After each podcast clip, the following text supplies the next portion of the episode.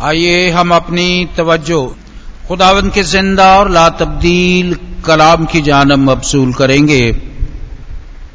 मुकदस मती रसूल की मार्फत लिखी गई अंजील मुकदस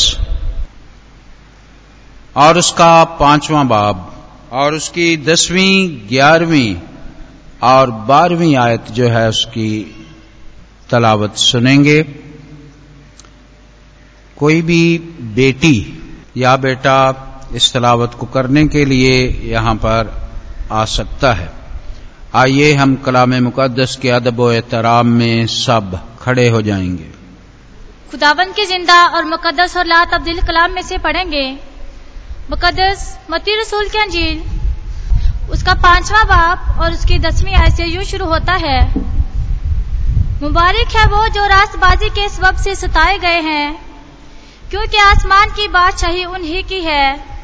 जब मेरे सबब से लोग तुम्हें लान तान करेंगे और सताएँगे और हर तरह की बुरी बातें तुम्हारी निस्बत ना हक कहेंगे तो तुम मुबारक होंगे। खुशी करना और नहायत शादमान होना, क्योंकि आसमान पर तुम्हारा अजर बड़ा है।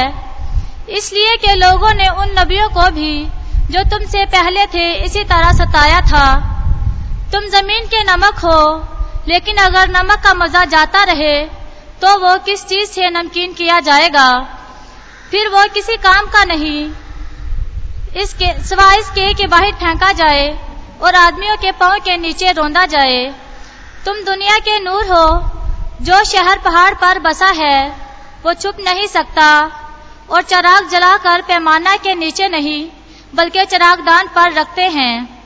खुदामत के ज़िंदा और मुकदस पाकलाम के पढ़े जाने पर खुदामत की खास बरकत हो। आमीन।